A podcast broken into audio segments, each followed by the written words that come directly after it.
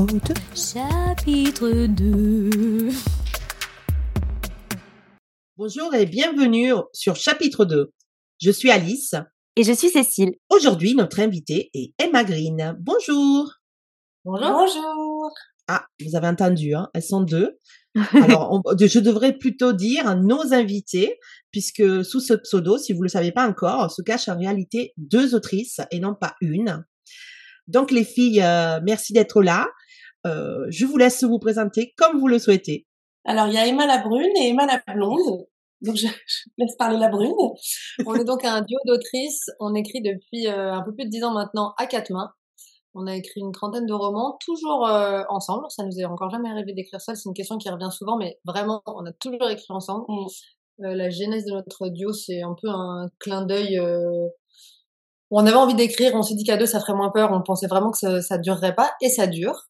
Donc, Voilà. euh, on est euh, toujours Emma la blonde, Emma la brune, euh, pour que vous puissiez nous distinguer. Mais sinon, on a des vrais prénoms dans la vie. Et on écrit de la romance, c'est un peu tout type de romance. On aime bien euh, flirter avec tous les genres, euh, d'un roman à l'autre, le suspense, euh, La comédie. le- la comédie, le drama, le, voilà. On s'amuse. D'accord, bah super. En tout cas, euh, moi je vous adore. hein. Euh, Elle a fait un cœur, vous ne l'avez pas J'ai vu. fait un cœur avec mes doigts. Euh, c'est l'heure du tac au tac. Alors, je vous explique, les filles. Je vais vous poser deux, euh, je vais vous donner deux propositions et vous allez répondre en même temps. Et, euh, et on va voir si vous avez les mêmes réponses ou pas. Du coup, ça peut être drôle. bon, c'est pas, c'est pas trop compliqué. Voilà, vous êtes prêtes? C'est pas Ça va. Été ou hiver? Été. J'ai rien entendu. Oh C'était été aussi, mais j'avoue que je n'ai je n'ai pas entendu. Ok, Je bon. ferai mieux la prochaine fois. Pas de souci. Allez, je continue. Thé ou café? Café. Café. Ah, bah, c'est bon, là, vous êtes euh, Ouais, synchro, on là. est sur du synchro. Chat ou chien? Chien. Voyons. Ah. Sucré ou salé? Sucré. Salé. Ah, Non, Ah. là, là, C'est là, là, il y a, y la Emma la blonde, elle est plutôt euh, salée et Emma la brune, elle est elle plutôt sucrée. Ah, c'est marrant ça. Scission. Comme ça, on se vole pas dans les assiettes, c'est bien. C'est bien. C'est ça. Marque-page ou corner les pages c'est Corner les horrible. pages. Corner les pages. Ouais, on on est deux corneuses. Je savais très bien qu'elle allait Oh, sacrilège. J'ai pas menti, mais j'ai eu envie. Hein. Elle assume pas, mais on corne toutes les deux. Mais en plus, je collectionne les marque-pages. Donc, j'en ai à peu près un millier. Mm. Mais j'avoue que je m'en sers très rarement. Bon, c'est très mal, hein, On- c'est très mal. On s'excuse. Voilà, pardon. Ah ouais, parce que pour certaines lectrices, c'est un sacrilège de Ouais. corner les pages. La- L'ancienne école, je crois. Moi, j'aime trop toucher le papier, savoir. Je corne exactement là où je me suis arrêtée. Vous voyez, donc je fais des grands cornes parfois. Aïe, Ah aïe, aïe, oui. aïe. Ah ouais, tu Ouais, perds deux la page. Moi, hein. Moi, je corne juste le petit haut. hein. La blonde corne juste le haut. J'aime bien parce qu'elle dit la blonde qu'on se plante pas en dédicace que nous disent pas. C'est pas qui corne les livres. Non, mais euh, en vrai, quand vous, vous avez des filles qui viennent en dédicace, euh, vous avez plein de petits post-it, vous savez Ouais. Non, mais on a même, Alice, on a, on a même des lectrices qui viennent avec nos livres recouverts. Couvert de papier transparent. ouais. Les, les livres sont couverts comme à l'école.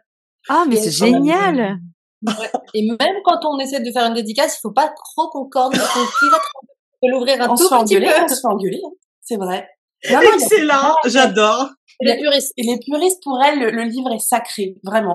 Nous, j'avoue que... Bon, on a d'autres lectrices avec des taches de café, des livres où il y a des écritures de l'intérieur, il y a non, tout. mais hein, nous, mais on aime les, les faire vivre, en fait, nos livres. Et du Ouais. coup, c'est vrai qu'on porte pas beaucoup d'attention. À la plage, ils sont pleins de sable, plein d'eau, voilà, c'est, ça a vécu, euh, ils sont toujours aussi beaux quand on les range. après. Ouais, c'est un livre qui a vécu, du coup. chez Voilà. vous. Ouais. Nous, nous, on aime bien. Ah, je continue. Allez. Poche ou brochet? Brochet. Poche. Ah, Non, mais c'est Excellent. bien, vous voyez, on est, on est complémentaires. Ouais, c'est clair. Alors, Ouais. pourquoi plutôt poche, euh, Emma la brune Pour en lire plein, pour euh, pouvoir essayer. J'avoue qu'il y a des livres que je commence et que je finis pas. euh, voilà, je, je- je- les poches, ça me permet de, d'avoir plus de choix. Et c'est vrai que les brochets, c'est plus joli, c'est plus à garder, à collectionner, c'est mieux, mais je suis Ouais, plus ça de gourmande place. de, ouais. C'est vrai que Emma Brune a plutôt tendance à, tu craques en librairie, tu prends, Oui. et puis sans, Ouais. sans du tout connaître, sans savoir où tu, tu vas, tu prends le livre et tu rentres avec. Mm. Tu prends plus de risques. Moi, quand j'achète un livre, c'est vrai que je sais depuis longtemps que je le veux, Ouais. et puis j'en prends deux ou trois autres avec euh, qui n'étaient pas prévus.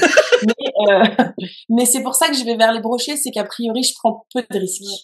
Et ma blonde, t'as plus euh, tes auteurs chouchous? Et ma brune, tu te laisses plutôt porter selon les couvertures, les titres, tout ça? La vraie différence aussi, c'est que Emma Blonde lit beaucoup de romances. Voilà. Moi, pas du tout, genre zéro. Tellement d'autres genres, d'autres styles que c'est vrai que je, je lis en poche euh, souvent, alors deux, trois ans après les sorties parce que j'ai pas le temps. Mais Non, mais c'est la vérité. Par contre, Emma Brune n'a jamais lu une seule romance de sa vie, sauf quand elle était obligée de le faire. C'est Bah, quelque Mais part, j'adore Ah ouais. Quand on me dit c'est génial, lis ça, bah c'est vrai. Alors que nous on en écrit toute la journée, donc moi j'aime bien lire autre chose déjà parce que j'ai pas envie de copier ou de m'inspirer ou d'avoir Oui. l'impression d'être euh, baignée là-dedans. Ensuite parce que je trouve que ça fait du bien de lire autre chose, ça nous Mhm. nourrit aussi. Je lis des Stephen King par plaisir, je les je, je les ai tous lus 20 fois, ça, ça me fait trop de bien. Je lis des livres euh, qui me font du mal aussi, enfin des livres témoignages, des livres, euh, Ouais. et, et je pense que ça me nourrit plus que de dire exactement ce qu'on fait ou de, de baigner toujours dans le même. euh, Après toi c'est par goût, t'adores ça. ça, apporte aussi quelque chose à notre duo, en fait. C'est-à-dire que Mm, on est mm. pas de plus ce mot revient complémentaire. Moi, j'apporte justement ce côté romance, même si je lis pas ça à 100%, mais disons que 75% de mes lectures sont des romances, euh, alors que Emma Brune, euh, c'est à peu près 1%. Mm. Du coup, elle apporte, euh, elle apporte d'autres choses, et c'est, je trouve ça hyper intéressant. Et pour juste reprendre l'histoire de euh, éviter de copier, même sans le vouloir, hein, parfois c'est Oui. involontaire. On aime tellement une lecture qu'on, euh, du coup, moi, ce que je fais, c'est que je ne lis pas dans pas toutes les phases d'écriture. En fait, on lit très très peu. C'est vrai. Elle et moi. Donc en fait, on lit euh, six mois par an. Beaucoup. Et six mois par an, pas du tout, Ah. parce qu'on est dans l'écriture ou dans l'élaboration justement vrai de la t'as vite fait d'être euh, marqué Ouais. ou imprégné par un- une façon d'écrire qui est pas la tienne et te dire euh, Oh, c'était tellement beau, je vais mettre ça et tu dis bah non non c'est pas moi, enfin ça a aucun sens et, et c'est difficile je trouve de pas prendre ce pli là. Donc euh, soit il faut lire beaucoup comme ça on est c'est le fouillis et on n'a pas le temps, soit il faut pas lire du tout je crois pour rester euh, Au moment de l'écriture. D'accord. On ne dit pas de ne jamais lire. C'est Et, et, euh, du coup, euh, Emma Labrune, tu lis quel genre de, de livres Et vraiment de tout. Et, D'accord. Ouais, j'ai lu euh, là euh, un, un vieux Leila Slimani, Chanson douce, dont j'avais longtemps Oui. parlé, voilà, d'un infanticide par une nounou. J'ai lu euh, Camilla Grande, euh, la, la, la Familia Grande de Camille Kouchner au moment où c'est l'affaire est sortie. Des, des- souvent des Nicolas. Mathieu. Là, j'ai retrouvé un vieux Harper Lee dans la bibliothèque de ta mère d'ailleurs. Mhm. Euh, qui était la suite de Ne tirez pas sur l'oiseau moqueur, que j'ai, qui est un livre que j'adore, qui est sans doute un de mes livres euh, chouchous de l'adolescence. Je me, je savais même pas qu'elle avait écrit une suite, en tout cas qu'il y avait un texte Oui. posthume. Et, euh, je suis tombée dessus, je l'ai en poche, je l'ai pris, je me suis dit, il faut que j'ai absolument que je lise ça. Donc c'est vraiment euh, par hasard, où j'avais envie de lire un Mélissa d'Acosta, ce que je l'avais pas fait, j'ai lu le tout premier. Là, je suis dedans, je l'ai commencé, j'ai arrêté au milieu pour lire autre chose, voilà, c'est fouillis de ma vie, mais c'est sans chercher, voilà, c'est des livres qui me tombent dessus, ou que je, voilà, j'ai un- je me croise en librairie, et, et des Stephen King à fond, si je dois vraiment choisir un style, je trouve que quoi qu'il écrive, ça marche. Il a une façon incroyable de faire du vrai, Ouais. ils ont l'impression que les gens les connaissent, moi je peux pas les quitter, je pleure à chaudes larmes, alors que c'est pas du tout des tires larmes, Ce mais que t'aimes, c'est la psychologie des personnages, Absolument, il est plus. très très fort, et ça, Oui. si je peux m'inspirer, euh, avec plaisir. Et, et Emma la Blonde, toi, c'est plus romance euh, de quel genre? Euh, alors, euh, de tout, sauf il y a, y a deux genres euh, pour lesquels j'accroche vraiment pas et c'est sans jugement aucun, c'est la dark. Et ça, Oui. Voilà, j'ai essayé une fois, ça m'a pas plu. Et euh, romance historique, j'avoue que je- je- je- j'arrive. Ah non, il y a aussi, oh là, il y a aussi les romances de Noël. Je- J'y arrive pas. Et vous savez, ça fait peut-être 3-4 ans qu'on se dit, allez, on s'amuse, on Ouais, écrit une romance de Noël, et on n'y arrive pas. Incapable. On n'y Ah arrive ouais. pas, on est bloqué. En fait, déjà, il y en a déjà tellement et qui Mm. ont été très bien écrites parce que je vois que, je vois très souvent des très très bonnes choses passer sur ces romances. Je connais les autrices, donc je me doute que c'est super. Enfin, c'est, voilà, que c'est De qualité. Après, euh, nous, enfin, l'enjeu, et d'ailleurs pour, euh, toutes les autrices hein, et auteurs, c'est de faire quelque chose qui n'a pas encore été fait. Et en fait, euh, c'est très difficile, je pense, de se démarquer maintenant en romance de Noël. Même quand tu as envie de, de faire l'inverse, de, de déjouer les codes, ça a été fait. De, Ouais. En romance de Noël, tout a été fait. On a essayé de faire l'inverse d'une romance de Noël, l'anti-héros, l'anti Et en fait, euh, On va pas encore. euh, Donc chaque année dans notre planning, il y a écrit en énorme romance de Noël point d'interrogation, enfin, quatre points d'interrogation derrière, Ouais, et non. puis on n'arrive pas à le caser. Aussi parce que nos cerveaux sont remplis de beaucoup trop de choses, je pense. En plus, on est deux, donc imaginez déjà comment vous êtes autrice euh, seule, enfin solo. Mm. Euh, voilà, vous enchaînez les, les envies, euh, voilà, d'écrire, et puis là on est deux, donc ça multiplie par deux. Euh, et puis voilà, il y a toujours un projet finalement qui passe devant et, et qui n'était pas prévu, mais Est-ce que Alice, t'avais fini ton ping-pong parce que moi j'adorais ce jeu de. Non, c'est pas fini, c'est pas fini. Là, ça- on va plus aller dans les, dans le, dans le, dans ce que vous écrivez. Ah, Vous allez comprendre. Enemy to lover ou friends to lover? Ennemi. Enemies, ouais. Ah ouais, c'est vrai? Plus ils se détestent, mieux c'est. Ok, bah c'est vrai que, euh, on l'a, on, on, on, l'a beaucoup utilisé Ouais. ce thème parce qu'on l'aime Ouais. énormément. En fait, il permet une espèce de tension extraordinaire, je trouve.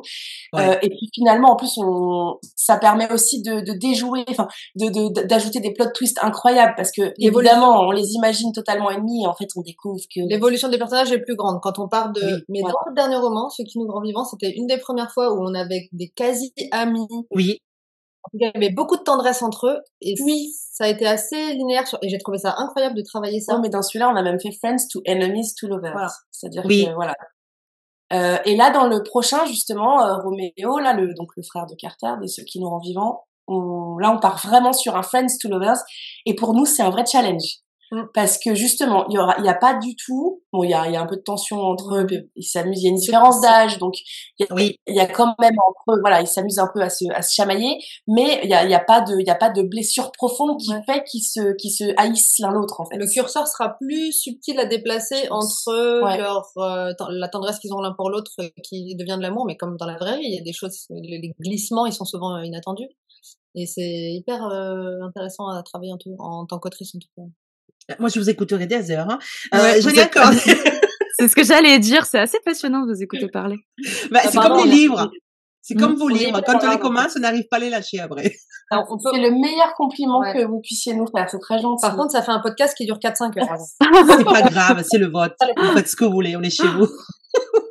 Non, mais en vrai, euh, ça, il faut vraiment parler parce que je trouve, moi je le dis tout le temps, il faut jamais commencer un Emma Green le soir. Moi, euh, il y a les seuls livres euh, que j'ai lâchés à 4 heures du mat, c'est les vôtres. hein. De toute façon, les autres, j'arrive à, à un moment donné me dire, bon Alice, il faut que tu ailles dormir. Le vote, j'y arrive pas. Je dis, oh, ouais, c'est pas grave, je tourne la page. Et puis après, C'est Ouais, vraiment un truc sur lequel on, en plus on, Et on est nous-mêmes lectrices et on a nous-mêmes ces souvenirs incroyables Ouais. de, de nuit euh, dans certains romans. Moi, il y en a un, c'était Ensemble, c'est tout d'Anna Gavalda. Enfin, il y en a plein d'autres où vraiment, mais j'ai pas pu lâcher le truc jusqu'à 5 heures du matin. Mhm.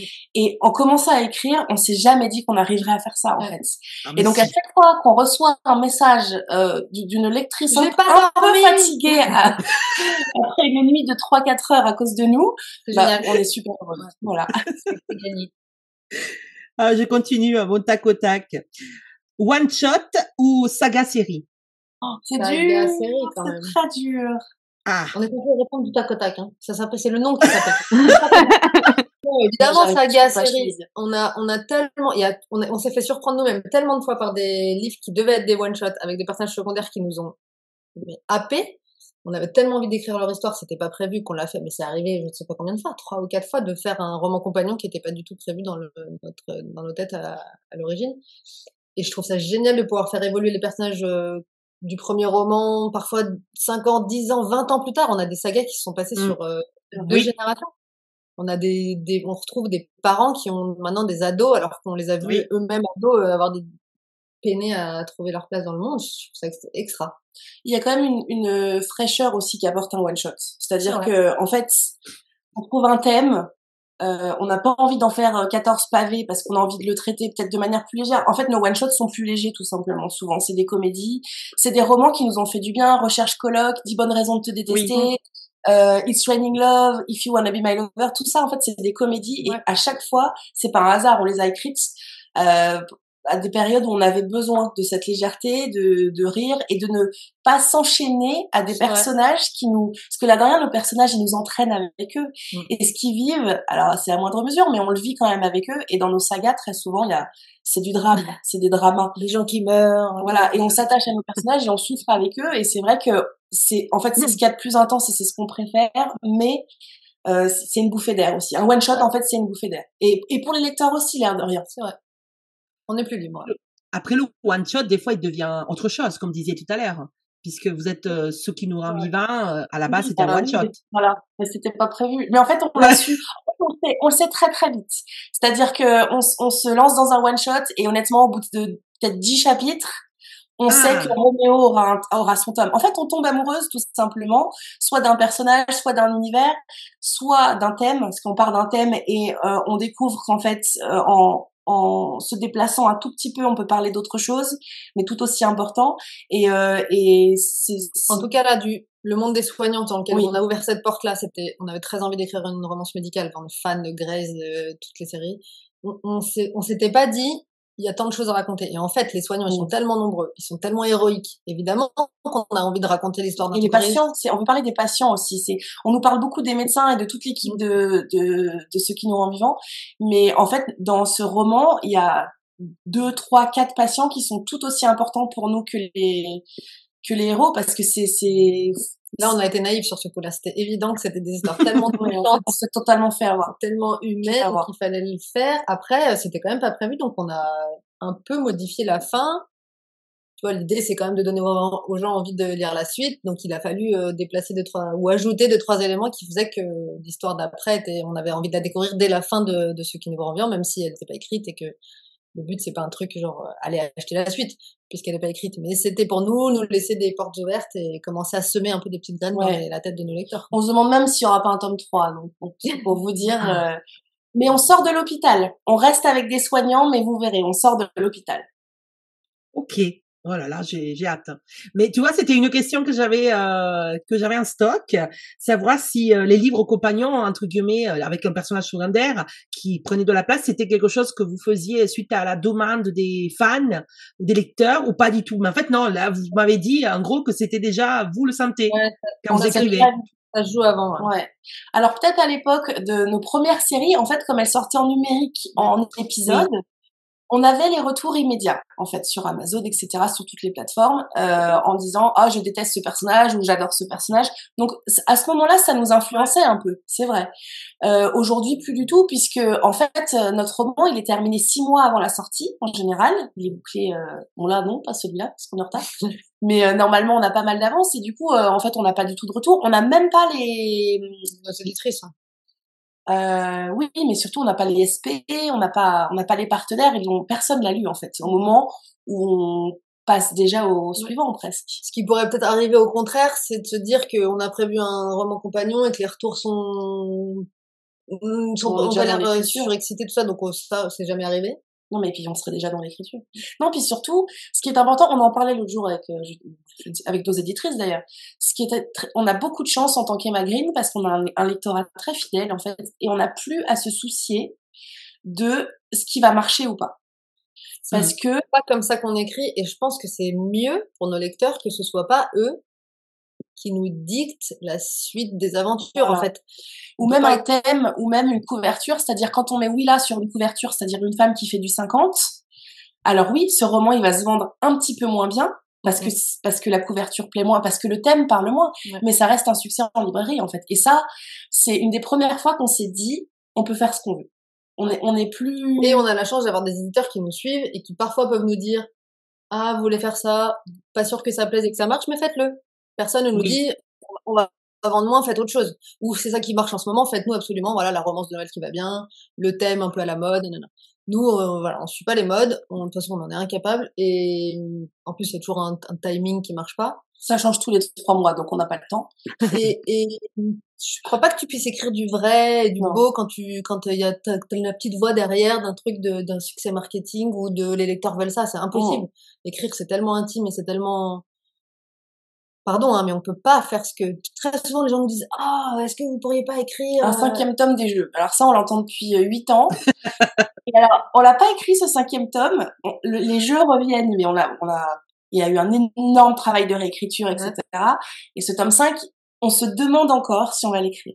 Mais on va déjà voir, là pour le coup, on attend de voir l'accueil Ouais. que reçoit cette série euh, pour voir si on la pousse plus loin. Parce que le- l'effet série, on a un peu peur que euh, les gens ils se lassent en fait au bout de, de, de trop de tomes.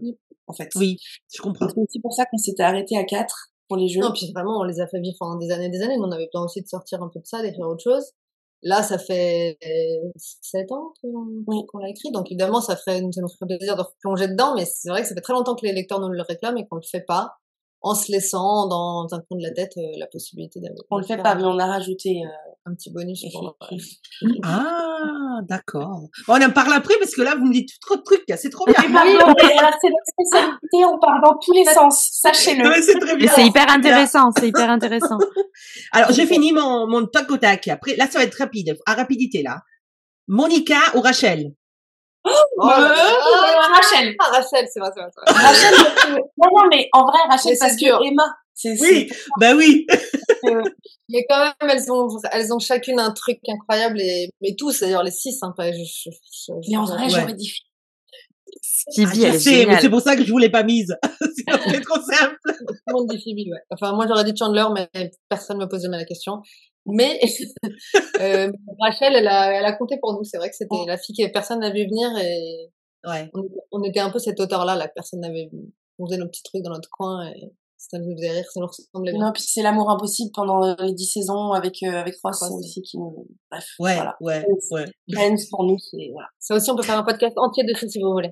Ouais, ouais, je, moi aussi, j'adore Friends, donc je comprends. Ouais, moi aussi.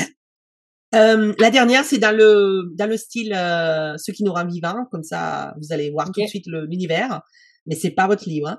Meredith ou Christina? Christina! Voyons. Oh, tu vois, je pensais pas. Je pensais pas. Ah, Christina. Oh, Ouais. Christina, elle est, elle est, Un elle des- est magique. Un des meilleurs personnages créés par Shonda Rhimes, elle est incroyable. Elle, elle, elle a déjoué tous les codes. Elle est Ah pas oui. la fille jolie qu'on attend. Elle est pas la fille sympa. Elle est C'est insupportable. pas le girl next door. Et à la fois, elle vous brise le cœur comme personne, c'est-à-dire que c'est la plus touchante. Elle a une sensibilité incroyable. Et elle est tellement drôle. elle est parfaite. Je la vois sans ses sourcils, là, j'ai envie de lui faire un câlin. J'adore. On a envie d'être elle. Meredith, euh... ouais, on a envie d'être elle. Ouais, aussi. Non, mais toutes, on les aime toutes, on aime Izzy, on aime tout le monde. Mais non, Christina, elle a un truc en plus. C'est Ok. la, Parce que c'est l'anti-héroïne, Ouais. exactement. c'est la Rachel, c'est Chandler. c'est Oui, ce que j'allais dire. Qui ont une sensibilité exacerbée, qui savent pas quoi en faire, savent pas quoi faire d'eux, mais qui sont en train de changer la vie de millions de gens, en- juste en étant euh, aussi bizarres à l'écran. Maintenant, c'est l'heure de la rubrique de la Madeleine de Proust qui va être présentée par euh, Cécile. Alors moi, je, je l'appelle la séance du psy. Vous allez comprendre pourquoi. Ok. Alors, euh, dans, la- dans cette rubrique, on s'adresse aux enfants que vous étiez, que vous êtes peut-être encore un peu toujours. Donc, il n'y a pas de question, il n'y a pas de question piège. Si jamais il y a une question à laquelle vous voulez pas répondre, vous me le dites et je switch. Il n'y a pas de souci. Prête? Ok. Ça marche. Allez. Ok. Alors, quel est le livre qui a marqué votre enfance? Hum, Moi, je crois Ah, que je sais, toi, ce que c'est. La La cicatrice? cicatrice. Ouais, c'est un livre que j'ai lu, je crois, en, en- vers 10, 11 ans sur un, un enfant qui a un bec de lièvre. Je crois que c'est ma première émotion littéraire. J'étais en voiture, en, j'allais en vacances avec mes parents. J'ai pleuré pendant une heure. C'est la première fois que j'ai senti le Ah ouais. pouvoir de la littérature sur moi, sur les émotions. C'était, ouais, je pense, ma première expérience euh, comme ça. Et moi, j'ai passé mes étés avec une euh, ma horde de cousins, on est une vingtaine, euh, dans une grande maison de campagne. à- Il faisait tellement chaud l'après-midi qu'on passait des heures à lire, et j'ai lu tous les clubs des cinq. euh, et, et ça, ça m'a marqué. C'est euh, quand j'y repense, euh, et je regrette d'ailleurs que nos enfants, je sais pas, enfin nous, Mm. on les voit plus aujourd'hui en fait. De ce, cette collection. Non, non, la collection clubs Club des cinq. Et je sais pas si mes enfants voudront les lire un jour, mais euh, moi, c'est vraiment ça m'a. J'ai passé mes étés euh, là-dedans. On a toujours envie de transmettre à ses enfants, tiens, lis des Géminières, moi j'adorais, et qui te disent, mais pas du tout, moi je veux lire Mortel. Adèle, c'est Comme bon. Du tout. Bah, peut-être pour certains enfants, mais c'est vrai qu'on peut Ouais. pas, en tout cas, les forcer à avoir les mêmes Ouais, madeleines de Mm. Et ces livres, vous les avez relus étant adulte Non, j'avoue, la cicatrice, moi jamais, je sais même pas si je l'ai encore. Non, puis le, le club des cinq, je crois que je serais très déçue. Faut que ça reste euh, la Madeleine de Proust. Une romance, euh, je pense que c'est limite. Je crois qu'il faut pas toucher aux souvenirs d'enfance, faut en garder. Une petite question, quel, quel était le métier que vous vouliez absolument faire quand vous étiez petite? Moi, je voulais être prof d'équitation ou euh, Vétérinaire. ouais, veto, veto, ou journaliste euh, euh, pour euh, voilà les magazines euh, équins. Très chevaux, hein, donc. Oui, très chou. moi, je voulais être médecin, c'est mon grand regret, mais jusqu'à tard, hein, jusqu'à 18-19 ans, j'avais pas d'assez bonnes notes dans les matières scientifiques, mais c'était mon grand rêve. J'étais tellement fan d'urgence, j'avais envie d'être Marguerite et Elisabeth Corday. Et il fallait que ce soit moi, j'avais envie d'être utile et de sauver des gens. C'est pour ça que ceux qui nous rendent vivants, ça a été une façon de se prendre une petite revanche, en tout cas de jouer, euh, de passer la blouse blanche euh, juste euh, le temps d'un roman. C'était et ce qui est vrai, c'est que ça faisait peut-être cinq ou six ans qu'elle me demandait quand est-ce qu'on écrit, quand est-ce qu'on écrit, et on n'osait pas. Il y a ce syndrome de l'imposteur. Là, on parle de médecine quand même, on parle de Mm. voilà de gens qui ont des vraies maladies. on pouvait pas être n'importe Euh, quoi. et donc on a voilà, ça, on, ça- on a eu, eu besoin de temps. Euh, et puis on l'a fait. Et puis Et ça, c'est le pouvoir incroyable de la littérature, c'est qu'on peut se glisser dans des peaux différentes à chaque euh, nouvelle narration. On a été un peu flic, un peu médecin, un peu euh, éducatrice. On a fait tout, je crois, on a tous les métiers qui nous Mm. parlaient, qui nous faisaient envie, on les a un peu vécus par procuration. Et ce qui nous touche beaucoup, c'est qu'on a énormément de soignants dans notre lectorat et que pour l'instant, euh, les retours sont excellents. Enfin, que voilà, que On nous a dit qu'on c'est réaliste, Voilà, que et surtout euh, on est heureuse que le c'est parce que pour nous c'était aussi un hommage au corps soignant et que ça a été pris en tant que tel en fait Mhm. ça décrivait assez bien leur quotidien. hein. et leur courage. Et... Hmm. Euh, une autre petite question. Est-ce qu'il y a un héros de votre ou une héroïne de votre enfance, pas forcément dans l'imaginaire, même euh, quelqu'un que vous connaissez, mais en tout cas quelqu'un dont vous avez ce souvenir de vous dire il a marqué, il a marqué ou elle a marqué ma vie. Moi c'est ma grand-mère paternelle que j'ai perdue à 13 ans et euh, je passais beaucoup beaucoup de temps avec elle et c'était une femme d'une douceur euh, incomparable et d'une fermeté euh, euh, parfaite et nécessaire d'ailleurs parce que les femmes de leur époque euh, avaient besoin de se faire respecter parfois et de se faire entendre et euh, elle était tout ce que ce que je voulais être et ce que pour moi de, de- devait être une femme. Alors évidemment avec mes yeux naïfs de d'enfant de, voilà d'enfant. Mais euh, ma grand-mère elle m'a vraiment énormément marquée. Et toi, je sais que t'é- t'étais aussi très proche de tes grand-mères et on aime beaucoup euh, glisser des petites euh, grand-mères Mm. dans nos romans. Et mamie, c'est précieux. C'est vrai que moi, moi, je vais pas être originale. Je pense que c'est ma mère qui a été mon héroïne longtemps. C'est un peu la, la promesse de l'aube là de Romain Gary. C'est la première fois que je me suis sentie aimée inconditionnellement, quoi que je fasse, quoi que je sois. Et d'ailleurs, très longtemps, je me suis, je vais pas raconter ma vie privée, mais très longtemps, je me suis dit que je ne trouverais jamais personne capable de m'aimer comme ça. Et tu vois, c'est toujours difficile de trouver sa place dans le monde quand t'as été aimé aussi fort. Alors déjà, pression de quand j'aurai des enfants, il faudra que je sois une Mm. mère par- parfaite. Alors que ma mère n'était pas, évidemment. Euh, mais je crois qu'on a toutes les deux été inspirées par des femmes. Moi, je, je pense à mes profs, à mes coachs de basket, à, ouais, à plein de femmes d'âge et de milieux différents qui nous ont guidés, sans doute, euh, ont été un peu des mentors sans qu'on le sache à l'époque. Je crois que quand t'as 12, 13 ans, ou 15, ou 20, euh, tu sais pas forcément ce que ça te, ça t'apporte, mais on a toujours été entouré de femmes fortes et différentes et inspirantes. Et c'est sans doute ce qui a contribué à ce qu'on écrive, en tout cas sur elles, que nos héroïnes soient toujours euh, des femmes imparfaites, mais Parce que dans, dans tous nos personnages, il y a un petit peu de, de nous, de notre vécu, des gens qu'on a côtoyés en fait. Et donc euh, tous ces gens qu'on- qui nous ont inspirés ou qu'on a aimés très fort, on, on essaye de de les disséminer un peu. dans- ouais, les meilleurs amis, les amis d'enfance. J'adore. Ouais, c'est votre réponse est hyper touchante, ça m'émeut beaucoup. Merci Ah, beaucoup. Bah alors, Merci c'est beaucoup. cool. ouais, je suis hyper émue, c'est Vous la voyez pas, mais ça brille dans ses yeux. C'est c'est la, je vous ai dit, c'est la séance psy ou la. Tu ou la- nous parlais la des femmes qui ont compté dans ta vie? non. non, mais je suis très touchée par votre réponse. Merci, merci Mais beaucoup. Il y, a, il y a quelque chose de très fort, je pense, euh, entre euh, autrice, lectrice. euh, euh, c'est cette euh, justement ce, cette, so- cette sororité en fait. Mm. On est des femmes, on écrit des femmes, on lit des femmes. On, alors on aime les hommes aussi, hein, il y a pas de problème. Et évidemment que voilà, Ils sont importants dans nos vies, ouais. mais C'est pas un hasard, je crois, si on raconte des histoires, si on a cette sensibilité-là, si on a, Ouais. on a le goût des autres, des histoires des autres, si on a envie de d'apprendre, de connaître, de raconter, tout ça, on porte des voix en nous. et à, à chaque fois qu'on qu'on nous écrit ou qu'on rencontre nos lectrices en dédicace, on est on est on est on est tous touchés par par tant de tant de témoignages de, de ouais. et de, de ça vient de tous les âges. Nous, notre chance, c'est que on a un lectorat qui va de de, de 15 à Vraiment toujours en fait. intergénérationnel. Et c'est aussi pour ça qu'on nous dit, ah là, vous, vous dédicacez beaucoup, etc. Comment vous faites et tout. Alors oui, c'est une organisation, etc. Mais c'est surtout, c'est des rencontres, nous, qui nous, qui Ah, nous marquent, mais à vie. C'est déjà arrivé plein de fois qu'on entend une histoire un peu difficile d'une lectrice et que le soir même, on soit en train d'écrire un passage d'un, d'une histoire qu'on va, dont on va se servir dans un roman. Une, femme de famille d'accueil qui a, je sais plus, qui a accueilli mais 10, 12 enfants qui a sortis de, et qui étaient là avec elle, là, qui étaient devenues des Ouais. femmes et des mamans à, la- à leur tour et apportaient des Oh. elles- on s'est dit, mais vous voyez le nombre de femmes qui sauvent la vie d'autres gens dans leur, dans leur parcours sans le savoir et sans, c'est des héroïnes toutes. Mais Mm. toutes, hein, vous, nous, ceux qui, celles qui nous écoutent. Et nos romans, ce, ce sont des histoires d'amour, mais tous les types d'amour, en fait. Mais vous êtes, vous êtes incroyable. hein. Au-delà de vos livres. franchement, vos, vos mots sont hyper touchants. Ouais. Voilà. Je m'attendais pas à me faire rafler comme ça sur ma propre chronique en plus. Nul. Non, mais, Alors, euh, je vais faire un instant, un instant psy? Oui, Bam, oui. C'est J'avais dit, moi, hein, j'avais dit hein, au début. J'ai Bon. pas dit que c'était pour vous, pour elle, mais j'avais dit. Ouais, c'est ça, finalement, c'est moi qui, qui demande, qui fait ma, ma propre séance psy avec les auteurs. Impeccable. Non, mais euh, en vrai, euh, moi je vous ai déjà raconté un vrai, vous êtes incroyable. Au-delà de vos livres, hein, mais vous, vous êtes, euh, vous êtes des soleils en fait. Je sais pas comment vous dire, mais euh, Tu sais, quand on reçoit autant, on est, on est obligé de donner, enfin, c'est, c'est, c'est naturel, ça sort tout seul. On On- à la base, on était des grandes timides. Alors, les premières années de dédicace, c'était l'enfer. En plus, on avait 10 personnes qui venaient nous voir. Donc, on avait vraiment le temps de, pour voilà.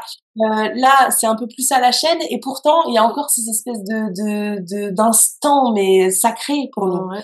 Et en fait, on repart de chaque dédicace avec un ou deux visages en tête. C'est, et on écrit de la romance qui est une niche à la base, qu'on a mis des années à, à monter progressivement. De plus en plus de gens sont venus à nous. Et en fait, tout ça, ça c'est un glissement qui s'est fait, euh, qui s'est fait naturellement. Et on a une telle reconnaissance pour les gens qui viennent jusqu'à nous, qui attendent des heures, qui achètent tous nos romans. C'est, c'est, c'est, c'est la ruine. C'est une ruine de, d'être, euh, d'être lecteur aujourd'hui. vous, vous feriez la queue. Moi, j'ai essayé de réfléchir à pour qui je ferais la queue pour, euh, pendant 4 heures, mais personne. Céline Ouais, Dion, moi, peut-être, pour vraiment Ouais. voir un concert, mais, euh, et elles, bon, les- l'effort qu'elles font, le, le, le, Oui. la passion qu'elles y mettent, c'est quand même, Et l'amour qu'elles nous donnent, c'est ce qu'elles nous transmettent. C'est, c'est souvent des gens qui n'ont pas beaucoup de moyens, qui viennent de loin, qui se, bon, si on peut pas passer cinq minutes à leur dire merci, euh, vous nous nourrissez, qu'est-ce que vous faites dans la vie, c'est quoi votre histoire? euh, Et ce qui est beau, au-delà de la relation que nous, on noue avec eux, c'est la, rela- la relation que les lecteurs nouent entre eux. c'est vrai. dans la euh, dans queue. ces, dans ces Oui, films. C'est incroyable. Et l'année suivante, ils reviennent nous voir. Et l'année d'avant, ils étaient deux. Et ils sont sept l'année suivante. Et avec les gens qu'ils ont rencontrés dans la Ouais, file. Et c'est génial. C'est, Non, mais ça se voit euh, Ah. dans, dans vos queues en fait il y a une, une sororité justement parce que Ouais, c'est ouais, souvent des vrai. femmes Oui. et euh, et euh, un amour enfin on le voit on se parle entre nous et en fait on, on se trouve euh, parce que je pense qu'il y a aussi le côté euh, euh, je me m'autocritique pas et je ne critique pas les autres puisque quand on lit de la romance déjà il y a beaucoup de gens qui nous mettent dans une case Ouais. vous savez. Et là, pour le coup, on est toutes dans la même dans le même bateau. Et, euh, et en fait, c'est génial parce qu'on n'a pas honte de dire qu'on adore lire de la romance, qu'on adore euh, vous suivre, avoir 50 000 euh, bouquins qui dépassent. euh, Et puis quand on écrit, tu vois, des, des romans inclusifs comme ça, nous, dans nos dans nos files d'attente, on n'a jamais vu quelqu'un être autre chose que bienveillant. Quand on a des personnes handicapées qui doivent passer devant, personne ne râle. Quand on fait passer des femmes enceintes, c'est comme ça. ça, ça devrait être là-dedans. Oui, mais quand même, on a des alors, la bienveillance, c'est un peu galvaudé comme mot. On a des gens qui sont, je crois, ouverts aux autres, C'est vrai, attentifs. c'est vrai que les libraires, souvent, parce que après chaque dédicace, on dit, on prend le temps de discuter avec les libraires, qui sont aussi des gens formidables et qu'il faut soutenir. Et la plus, enfin, quasiment à chaque fois, ça, ça revient, c'est, oh, vos, lecteurs sont incroyables. D'une gentillesse, d'une patience, euh, et d'une loyauté. Enfin, c'est, non, on a, on a une chance folle. On a on a quelques petites questions pour euh, nos auditeurs qui vous connaissent euh, pas encore. Mais de toute Mhm. façon, suite à votre podcast, je pense que vous vous allez avoir encore plus de lecteurs. En fait, Ah, c'est cas, sûr. On vous on va vous donner envie de lire Emma Green. Mais justement, d'ailleurs, pourquoi Emma Green? Ah bah, parce que Friends, voyons. C'est un clin d'œil à. euh, Mais est-ce qu'on a le droit de spoiler la série? ah, Oh, Parce que ça va, spoil. quand même. ouais, Oui, ça un peut- peu, quand même. Là, quand même, ça fait un petit moment qu'elle est sortie, on va dire. Oui, en plus, il y aura, il se passera rien d'autre depuis, mais Green, c'est le nom de famille de Rachel. Qui était une de nos personnages euh, chouchoutes. Et Emma est le bébé qu'elle a après 25 saisons d'amour impossible avec Ross. Elle finit par avoir une petite Emma. Donc Emma Green, c'était un peu la victoire de l'amour après toutes ces péripéties. Donc ça nous faisait rire. C'est vraiment un clin d'œil. On a choisi ce pseudo. en pensant qu'on écrirait un roman dans toute notre grande carrière littéraire et que ça s'arrêterait. Et euh, bah, 30 romans plus tard, on est toujours là. Peut-être qu'on aurait fait un autre choix s'il avait fallu réfléchir, mais c'est très bien qu'on n'ait pas eu à réfléchir et qu'on soit resté sur un truc euh, comme ça du cœur. euh. Et puis ça nous a porté chance. Et on... J'ai une petite question, moi c'est sur l'écriture à quatre mains. Je suis assez fascinée par ça parce que du coup, comme je vous le disais en off, j'ai découvert votre univers et vos romans assez récemment. Et je, en, en vous lisant, j'ai pas vu de césure, j'ai pas vu de, de rupture de style, j'ai pas vu de, j'aurais pas su dire, alors non, sans, connaître vos styles individuels, mais j'aurais pas su dire à quel moment commencer l'une et continuer l'autre. Du coup, pourtant, comment ça se passe? On est à la fois très différentes et très complémentaires. Moi, j'avoue que la Emma Brune, du coup, euh, j'aime bien faire des blagues quand je, je la fais rire, je, je suis trop contente. Euh, c'est sans doute elle la plus romantique des deux et la Moi, plus- j'aime bien faire pleurer. Voilà. La blonde. Mais n'empêche qu'on s'oblige à écrire un chapitre sur deux Ok. de façon tout à fait systématique. Et avant ça, on, on travaille sur le squelette du roman pendant des mois. On se met d'accord sur chaque scène, chaque chapitre, chaque décor, chaque personnage. Il faut vraiment qu'on ait une partition super précise sous les yeux avant de se lancer dans l'écriture. Il y a quand même quasiment 50 pages d'un roman quasi Oh. déjà écrit, des débuts de dialogue et tout ça.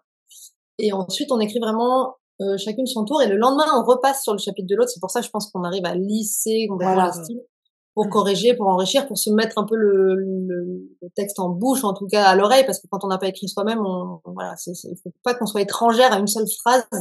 Donc c'est vraiment nos romans à toutes les deux. Nos, dans nos premiers romans, dans nos premiers romans, nos éditrices qui nous connaissent très très bien arrivaient parfois Ouais. à, à, à- reconnaître l'une ou l'autre. Et euh, alors ça, c'est fini depuis très longtemps. C'est-à-dire qu'aujourd'hui, elles sont incapables aussi parce que comme euh, tu viens de dire, on harmonise, on lisse. Mais Et il y a aussi des chapitres qu'on ne retouche absolument pas en fait, parce que ma binôme est parfait, n'est-ce pas? Et du coup, ça prouve quand même qu'avec les années et euh, les romans, euh, nos styles ont un peu. Oui, je crois qu'on est quand même très fusionnel dans cette façon d'écrire. On aime les mêmes choses, on a la même sensibilité, on a, on rit aux mêmes blagues, donc forcément, je pense que c'est pas bien, même si parfois ça nous arrive d'avoir, et c'est très enrichissant, Ouais.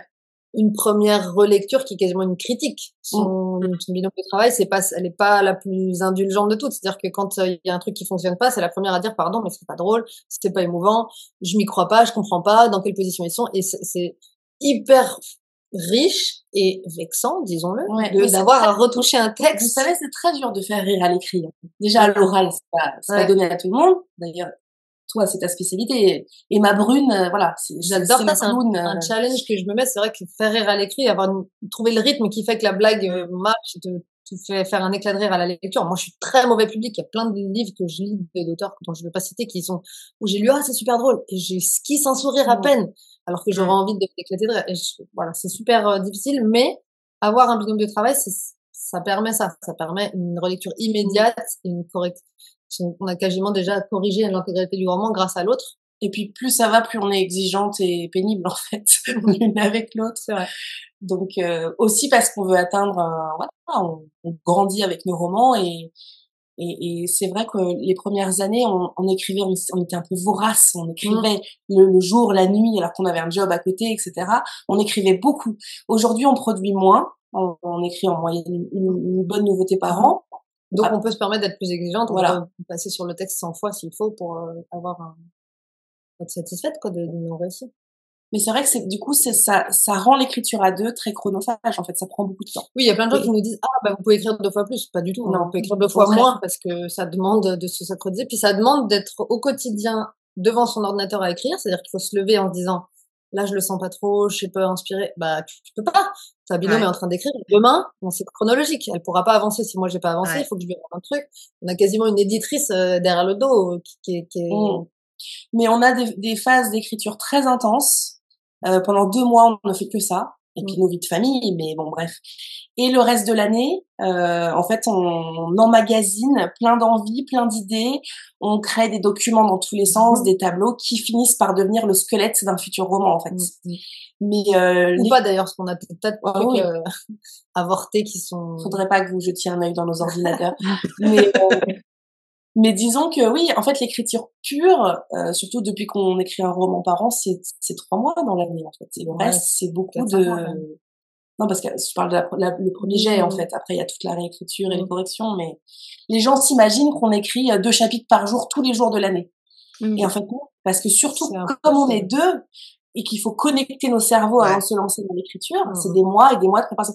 Là, l'histoire de Roméo et de Max, euh, ça fait bien trois mois qu'on est dans, dans le squelette en fait. Et là, on y est presque. Là, le chapitre 1, il est écrit normalement dans la semaine prochaine. Et ce qui est pas mal, c'est que du coup, on trépigne. Ça fait Ouais. tellement longtemps, on est sur ce roman, sur en train de le, de le préparer. Quand on peut enfin se lancer dans l'écriture, mais c'est une telle libération, on pourrait écrire euh, des tartines et des pavés. et on est inarrêtable une fois qu'on est. Surtout elle. et ma brune, les tartines.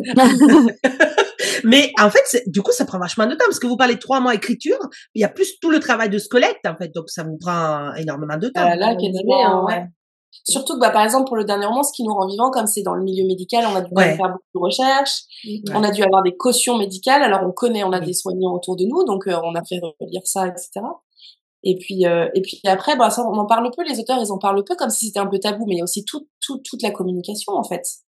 Et toi, Alice, t'es- voilà. bon, D'ailleurs, toutes les deux, vous êtes pas placées pour le savoir, mais euh, Ça après, fou. euh, ça se fait pas tout seul, hein, tout ça. Donc c'est aussi, euh, c'est aussi, euh, ça représente une partie du, du, du travail annuel euh, pour donner toutes les chances à ce roman. En fait, c'est faut donner envie avant, pendant, après. Oui. Euh, et ça, c'est toute une partie de notre notre boulot aussi. Surtout moi d'ailleurs. Surtout la blonde. Et ma blonde euh, est le 100% réseaux sociaux. Moi, je- j'en fais euh, très peu.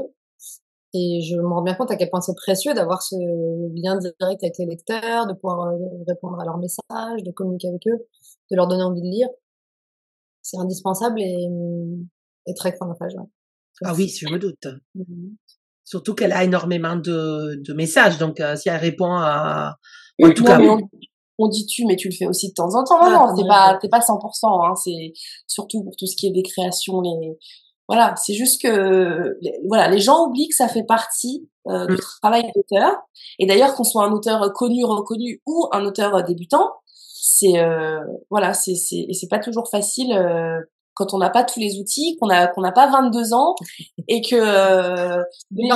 TikTok, mais si vous avez 22 ans pour la vie, vous, non mais voilà c'est pas inné quoi Le- te- voilà donc Oh, euh, vous gérez bien quand même TikTok. Vous faites plein de trucs Oh je dirais pas bien mais disons que voilà Il on faudrait que est. vous nous voyiez en train d'enregistrer des TikTok à essayer de synchroniser les lèvres. Mais toi, tu dis quoi et moi, je dis quoi Mais faut faire quoi Mais c'est pas ça qu'il faut faire. Vous savez on s'engueule jamais en écrivant Jamais. mais alors sur TikTok Mais, pour tourner les TikTok mais quel enfer mon dieu bref donc on, on laisse surtout faire ça aux autres Les- nos lecteurs ils le font hyper bien les tout ce qui est les bah, les, Ouais, les, les- les, les booktokers etc ils font vraiment et d'ailleurs ils sont essentiels euh, pour nous pour nos livres mais euh, voilà on essaye un peu de parfois de faire les, les rigolotes mais on n'est pas pas super au point Et du coup, pourquoi, pourquoi la romance? Parce que tout à l'heure, tu disais, Emma Brune, que tu lis plutôt d'autres styles, Emma Blonde plutôt romance, mais et qu'est-ce qui vous a décidé de vous lancer là-dedans, en fait? En fait, c'était totalement le- un pari, un hasard. On, on était amis avec une éditrice. Euh, On était journalistes à la base, on bossait Voilà. pour elle de- sur d'autres euh, sujets, pour des magazines. Et au moment de un peu de la Mais- des ouais. frémissements de la romance euh, américaine, des best-sellers de 59 degrés, d'After, tout ça, on s'est dit on écrirait bien un truc à la française qui nous ressemble un peu plus ou qui en tout cas ce qu'on aurait envie de lire. Et c'était vraiment le pari genre et si on écrivait? À deux ça fait moins peur.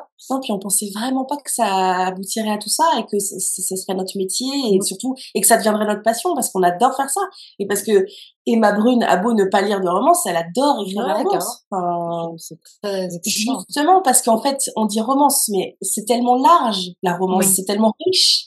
Dans une romance, il y a tout. Et de Mm. toute façon, qu'est-ce qu'il y a de plus universel que l'amour? C'est Il y a des tas de livres de- qui sont pas de la romance qui parlent d'amour évidemment. Voilà. Donc moi, j'ai même pas l'impression de faire de la romance. J'ai l'impression d'écrire des romans, d'écrire des histoires. On fait un peu, peut-être que notre spécialité, si on peut, en tout cas ces dernières années, c'est plus des romances sociétales. On aborde, Ouais. on aborde Oui. des sujets des sujets qui nous, qui nous tiennent à cœur. Et on s'est jamais dit, tiens, on va écrire une romance. On s'est dit, et si on écrivait une histoire d'amour avec les, nos codes, nos envies? Et c'est le, pile le moment où les éditions addictives euh, se sont créées. On a grandi ensemble, on est nés ensemble. qu'eux, ils avaient envie de lancer, alors c'était assez révolutionnaire à l'époque, hein, des, des, des, des écritures de euh, feuilletons numériques. Donc chaque semaine, Épisode par épisode. toutes les 15 jours sortait un, 100 pages de, de notre roman. On donnait en- en- envie aux gens de lire la suite avec un cliffhanger un peu à la fin. On avait des retours euh, quasiment immédiats. Ça s'est enflammé à ce moment-là.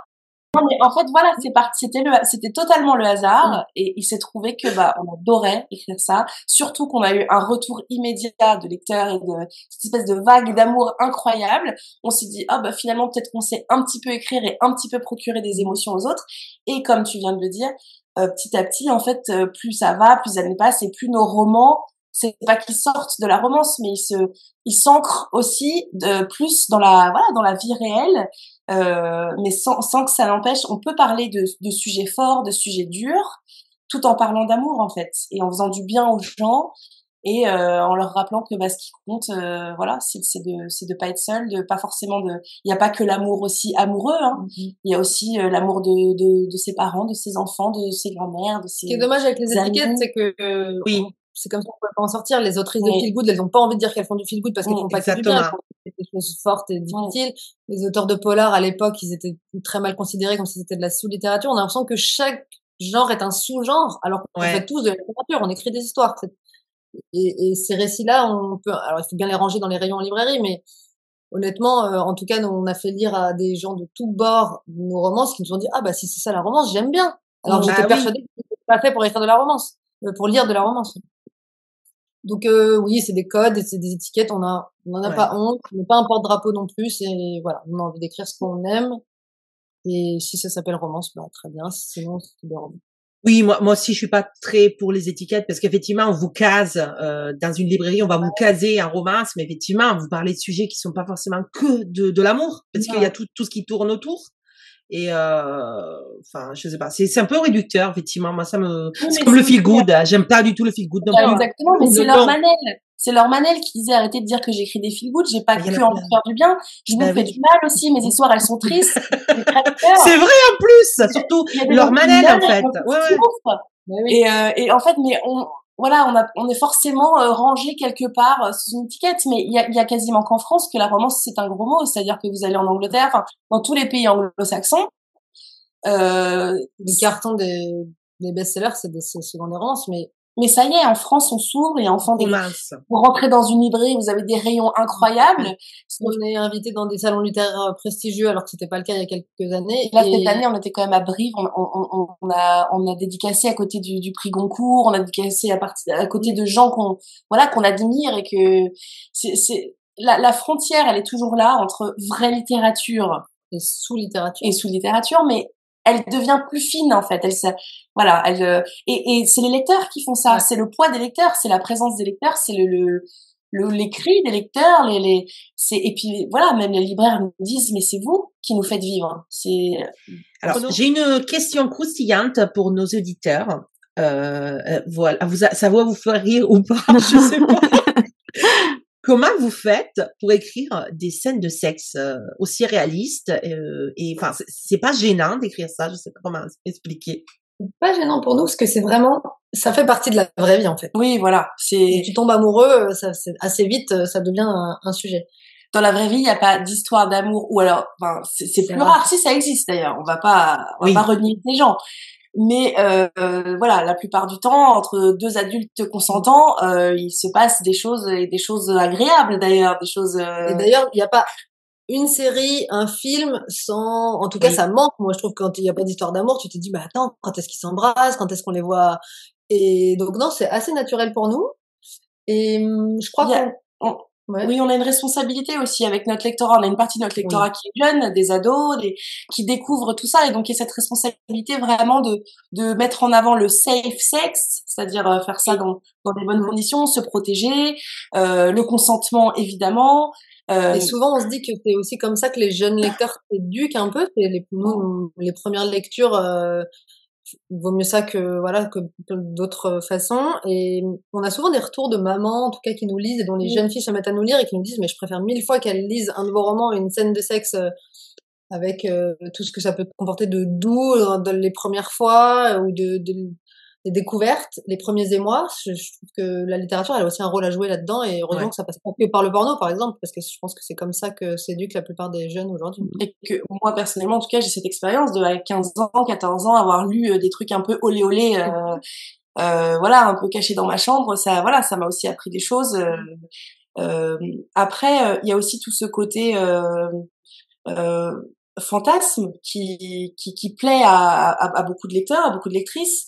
Et ce qui est drôle, c'est que on est quand même considérés, nous les maghrines, comme assez soft en la matière. Oui. Euh, parce que euh, alors il y a toujours la question de est-ce que vous vous, euh, vous inspirez de ce que vous faites vous-même, de ce que vous avez vécu? Alors euh, oui et non, hein. c'est-à-dire que euh, les trucs classiques oui parce qu'on les connaît, mais euh, après tout ça, c'est la force de l'imaginaire. C'est que Voilà. tout ce que tu imagines, que tu vois dans une série ou un film qui est qui est évidemment pas la réalité, nous, on peut aussi romancer ça. On Voilà. écrit des choses qui sont très peu graphiques. En fait, tout ce qui compte, c'est la peau, l'odeur, le, le, les bruits. Sensation. Ouais. Voilà, évidemment Voilà. que ça passe par le- l'intellect et par l'affect et pas, c'est pas juste euh, du sexe pour du sexe. Et on met évidemment en avant le fait que la femme peut prendre autant de plaisir que l'homme parce que dans la vraie vie, il y a des hommes qui ont tendance à se faire passer avant, euh, à faire ça un peu vite fait, mal fait.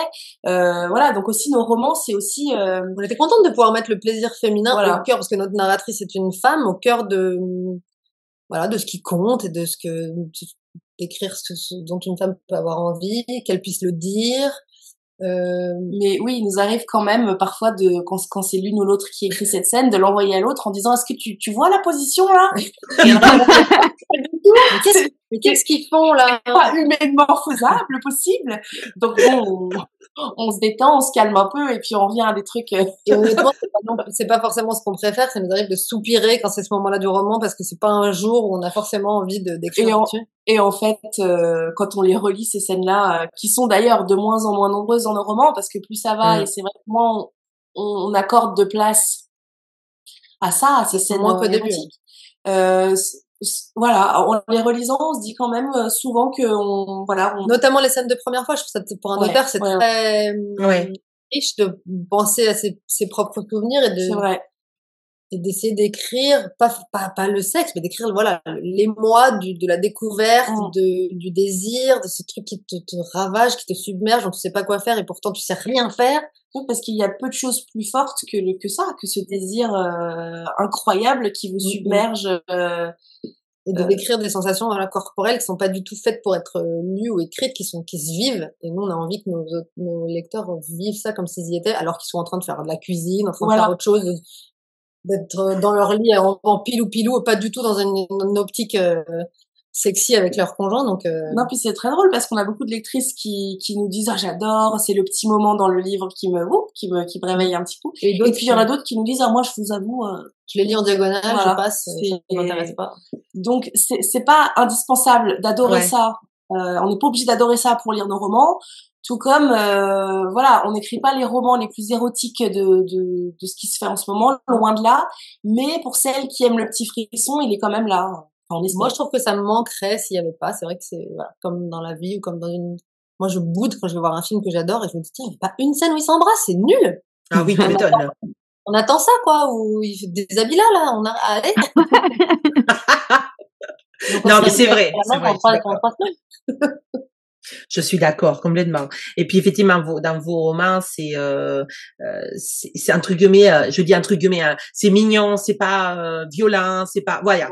Et euh, après, on aime ou on n'aime pas, mais effectivement, il y a des romances, en tout cas, qui sont très dures pour les jeunes, et les vôtres, elles peuvent être lues euh, facilement. Il n'y a pas de cette notion de ce voilà. qu'on a, ce qu'on a en tête quand on écrit. Il faut que ça puisse être lu par les plus jeunes de nos lecteurs et qu'on, qu'ils aient pas peur, que nous, on n'en ait pas honte et qu'on puisse dire droit dans les yeux à des mères qui nous lisent qui ont plus ou moins, euh, je sais pas, des- entre 30 et 60 ans.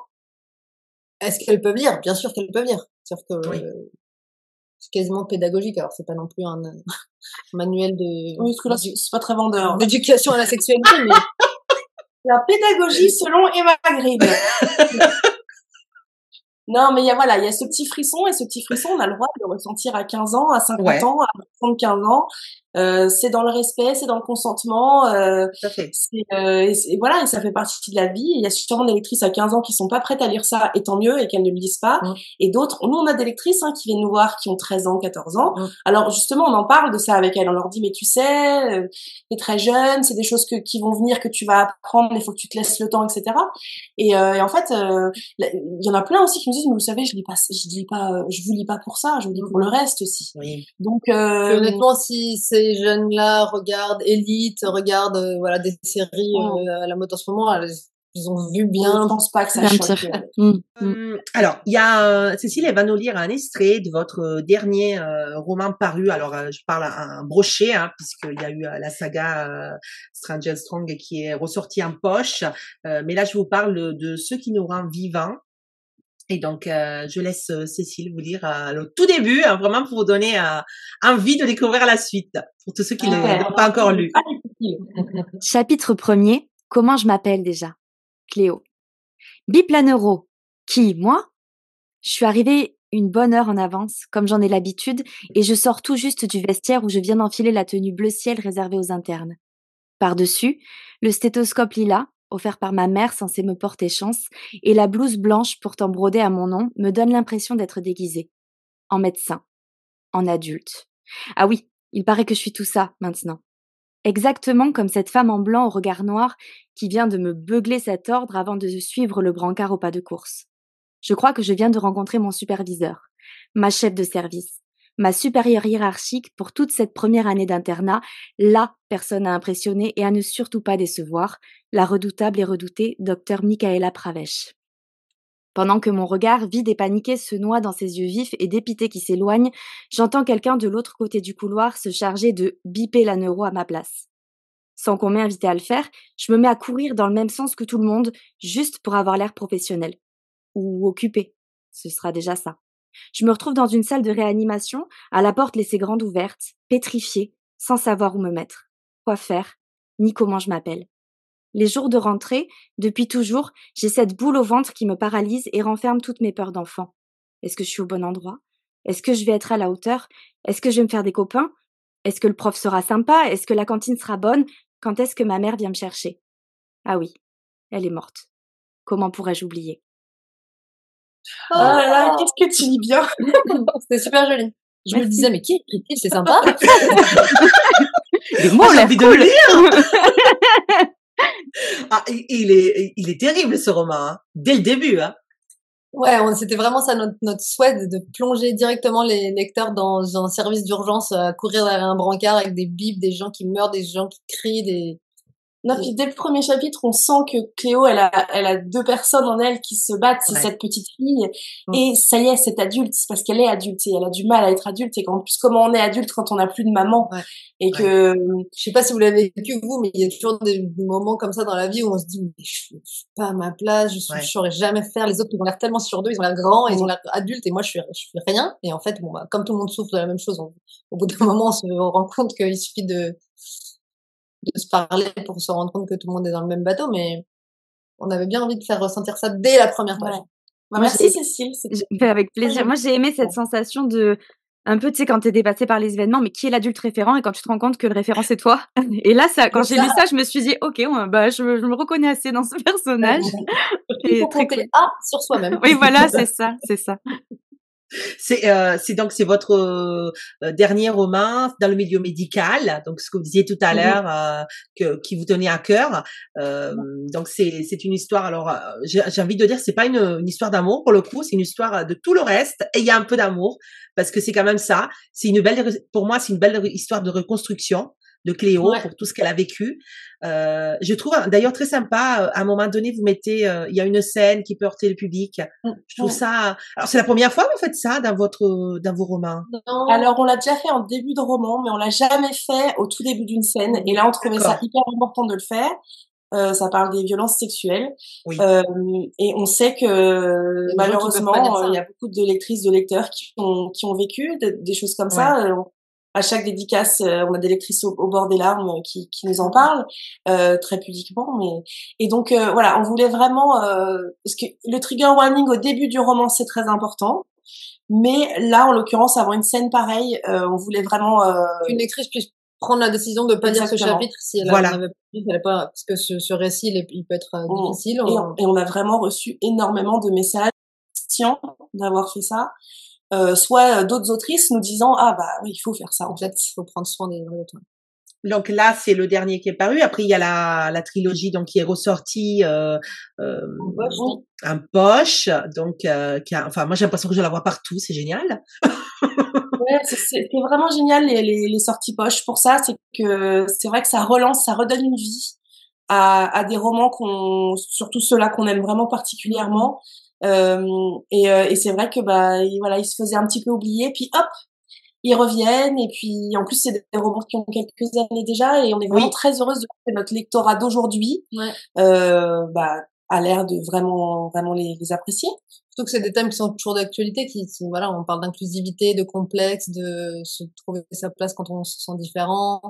C'est, voilà, l'histoire d'une agence de mannequins qui recrute des mannequins extraordinaires qui ont, voilà, qui sont atteints d'un handicap, euh, voilà. de trisomie. de- On a, on était super contente de pouvoir écrire un roman où les gens ressemblaient pas forcément à, ceux des romances. euh, Oui, les classiques. Oui, je vois euh, la, Oui, la, alors- la belle fille, il y a le beau gosse. Et J'avais pas envie de, me, de nous jeter des fleurs, mais c'est vrai qu'on voilà, on avait envie d'un d'un- d'un roman choral où tout, personne ne ressemblait à personne et où pourtant tout le monde arrivait à s'entendre. Et puis c'est une famille, c'est un clan, les, les James Strong, les Larson. Et en fait, euh, bah là une fois de plus, on s'est fait avoir. On a écrit PS oublie-moi. Il a fallu qu'on écrive bien Ah plus ouais. que toi, euh, parce que Willa, la petite sœur de Wolf, euh, taille 50 et, grande gueule. Bref, comme on a rarement vu, il fallait qu'elle ait son histoire et après ça, bah, il fallait que Louve, il fallait Ah que oui. Louve porte sa voix aussi sur un sujet terrible et qui, qui concerne tous tous nos enfants, nos, nos filleuls, nos nièces, nos voisins, nos, le harcèlement scolaire. Un enfant sur dix en France. c'est monstrueux. C'est ce qui se passe aujourd'hui et ce qui se passe depuis des années, mais qui est tu. C'est euh, c'est ce harcèlement scolaire et qui, qui parfois mène jusqu'à jusqu'à la mort, jusqu'à des trucs terribles. Ça a détruit des familles entières et il faut qu'on faut qu'on ouvre la, enfin faut qu'on faut, faut qu'on parle là-dessus. Il faut qu'on faut arrêter de le, ce silence, cette honte euh, que que les harcelés se pensent responsables de ce qui leur arrive. Non, c'est faux. Et ça arrive à tant de- d'enfants, de gens, d'adultes aussi. Le harcèlement, ça arrive aussi. euh, Vous imaginez pas le nombre de messages qu'on a reçus nous disant, moi, il y a dix ans, moi, l'année dernière, moi, mon frère, mon cousin, c'est que tout le monde est quasiment concerné, s'est fait moquer et on se, on continue à dire, mais pourquoi les gens font ça? Alors que on est tous là à en souffrir, c'est comme, si- s'il y a bien un moment, il va falloir que ça s'arrête. Ouais. Donc C'est- euh, voilà, dans cette trilogie, on a mis euh, un peu, ben, vraiment plein de choses qu'on qu'on voulait à la fois dénoncer et qu'on voulait défendre Ouais. à travers des personnages qui sont devenus presque, on a l'impression qu'ils existent, nous c'est notre famille. Et le but, il est atteint quand les lecteurs nous disent la même chose. Ah ouais, ouais. Fallait qu'on marque un peu les esprits avec eux. Je pense que Moi, j'adore parce que on retrouve euh, justement dans chaque livre, on retrouve la, la personne qui a évolué. Et Voilà. du coup, euh, tu- c'est génial. Dans la vie vraie, euh, ben, en fait, euh, moi, je l'ai, j'ai lu, euh, j'avais lu euh, donc euh, à leur sortie euh, PS et puis euh, euh, bien plus forte que toi. Et ensuite, là, il y a pas longtemps qu'il est sorti en fait, La vie en vrai. L'année dernière, il est sorti. Ouais, ouais, ouais, il a un an, un peu plus d'un an. Et, euh, et du coup, là, quand j'ai relu, ben, j'étais bien contente qu'il soit ressorti en poche parce que du coup, je l'ai relu. Et, et en Ouais. fait, ça- j'aime bien voir comment ils ont évolué dans, dans leur rôle de parents. Rien Et que ça.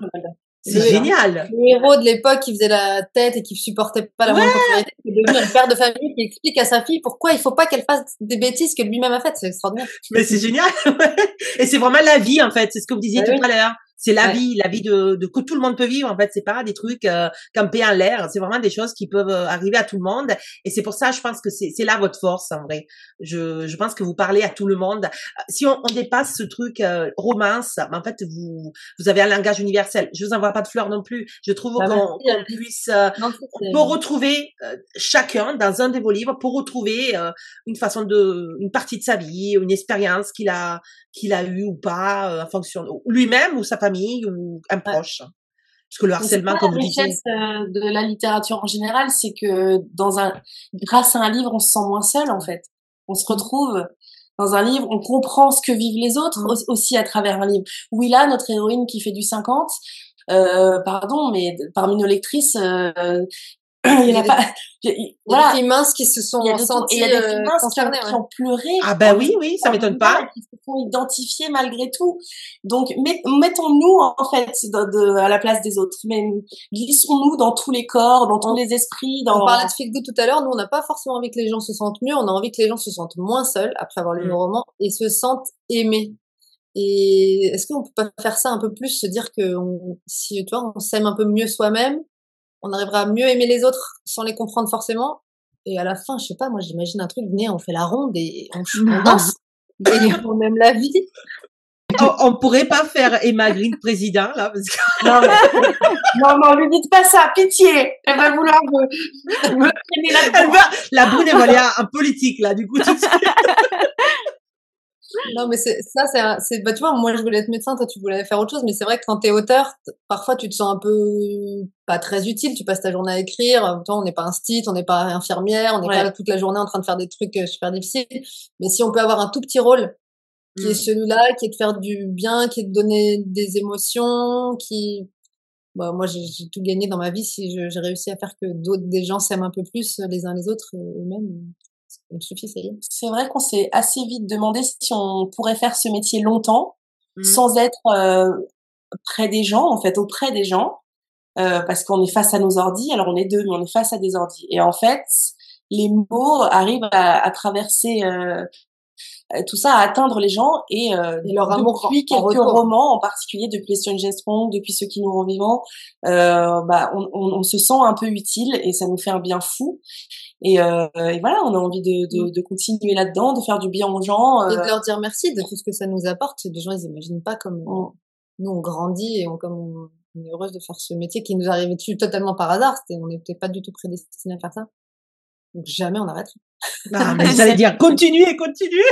Dis celle qui n'a jamais lu de romance. Mais si elle a lu au moins les siennes. C'est vrai. Pour le coup, ça va. Euh, là, vous êtes en train d'écrire, on disait tout à l'heure, la suite, entre guillemets, non, le livre compagnon euh, Voilà. Divin, donc euh, le petit frère de, de Cruz Carter. Carter, ouais. Voilà, euh, avec euh, Max, vous disiez tout à l'heure. Alors, je dis pas qui c'est Max parce que je vous laisse euh, découvrir. euh, Mhm. Voilà. Euh, du coup, là, vous êtes en période d'écriture, c'est ça? On démarre là dans quelques jours. Là, Presque. on fignole, on fignole, euh, voilà, le squelette, le plan, la trame. On est très en retard sur euh, Euh, le planning, mais mais on a très très très envie de l'écrire et à la fois on a envie de voilà que tout soit bien prêt avant euh, parce que voilà on reste dans le milieu médical même si on sort de l'hôpital donc c'est pareil on peut pas écrire n'importe quoi et Mm. puis euh, c'est un friends to lovers ce qu'on a rarement fait et du Oui. coup c'est vrai que voilà on a envie de de trouver le le comment dire la petite faille qui va faire que bah, on va vous embarquer avec nous une fois de plus. Voilà. c'est ça, le- le- mais c'est c'est plus subtil et, et donc ça va demander un travail différent qu'un enemies to lovers euh, qui qui fait des étincelles dès le début en fait. Donc là, il faut qu'on arrive à trouver le truc qui va faire monter euh, progressivement. Mais euh, avec les deux persos, euh, avec Roméo et Max, euh, ça devrait pas poser de problème. Ok. Et c'est une sortie euh, prévue pour quand à la base? Vous avez une date ou Euh, pas? Fin d'année, fin 2024. fin 2024. D'accord. Ok. Bon. Et vous allez un, un petit peu en tournée là ou vous avez des, des dates? Alors oui, bah, on a fait, euh, je sais pas, 12, 13 dates là, euh, cet, euh, cet hiver.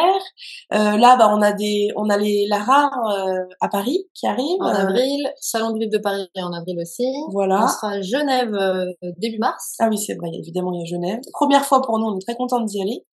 Et puis, euh, et puis après, voilà, on va se focaliser un peu sur l'écriture pour avancer. Et puis, il y a Mhm. aussi donc la sortie des jeux, hein, notre série phare qui revient. Oui. Euh, là, on a passé des mois et des mois. C'est aussi pour ça qu'on est en retard. On a passé des mois dans la réécriture parce qu'on aime tellement cette série qu'on a vraiment voulu lui donner une nouvelle vie. euh, donc euh, voilà, moderniser certaines choses. euh, on a viré certains passages, on a rajouté des scènes. euh, Il y a des bonus en plus et on est retombé amoureuse, mais comme rarement de, de ces personnages, de l'esprit de cette série.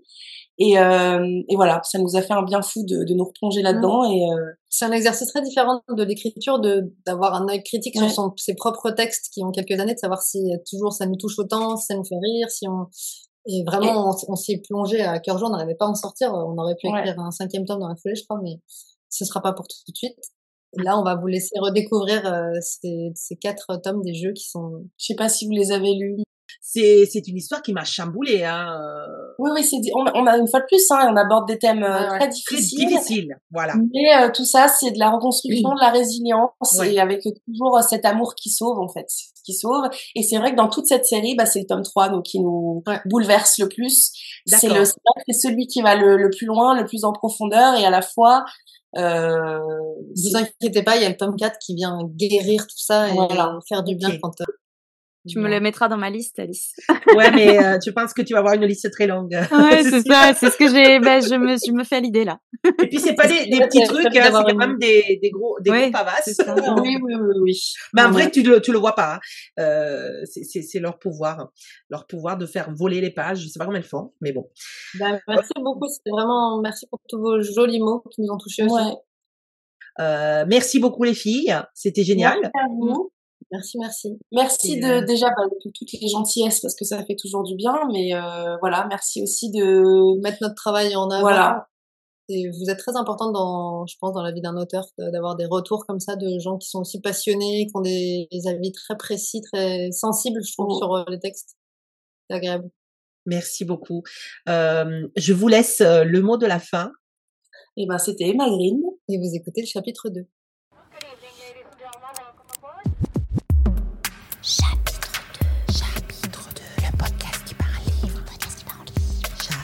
chapitre 2. Chapitre 2